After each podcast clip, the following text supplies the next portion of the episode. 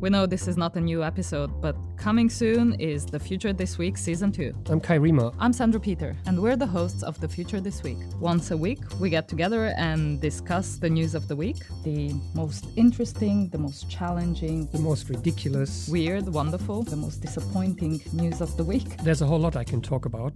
For the past season, we've looked at some big stories, asked some interesting questions. Should email die? Can we fight climate change by moving to the city? Why electric cars are nothing like fax machines? Keeping up with blockchain? Living the good life on Instagram turns into real work. Sexism in Silicon Valley? exorcism of Uber. Inventors versus innovators? The wearables deserve to die? Looming AI apocalypse. What makes Amazon successful? Cameras killing keyboards. And some things just kept coming up. Text. Tax. Tax. Tax. Tax. I can't believe we're talking tax again. Batteries. Batteries. Batteries. Batteries. And of course, let's not forget Robot of the Week. Robocop, Behold the turtle. robo lawyers. Sumo bots. A robot is burning Donald Trump's tweets. A robot with a human touch. Flobby. Floppy. It's really been a whole lot of fun. A man walks into a Chinese click farm. What kind of personal data are the smart condoms collecting? For the next season of The Future This Week, you can again expect great insights, unpacking the big questions.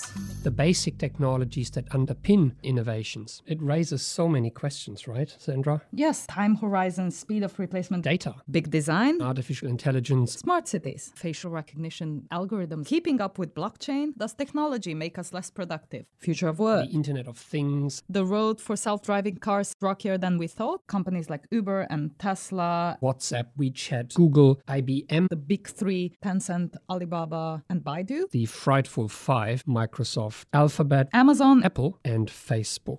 and of course, we won't be afraid to call it when we need to.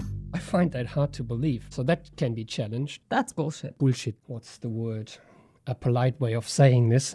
A little bit, Bullshit. yes, very good. See you soon on season two of The Future This Week. See you next week. This was The Future This Week, brought to you by Sydney Business Insights and the Digital Disruption Research Group.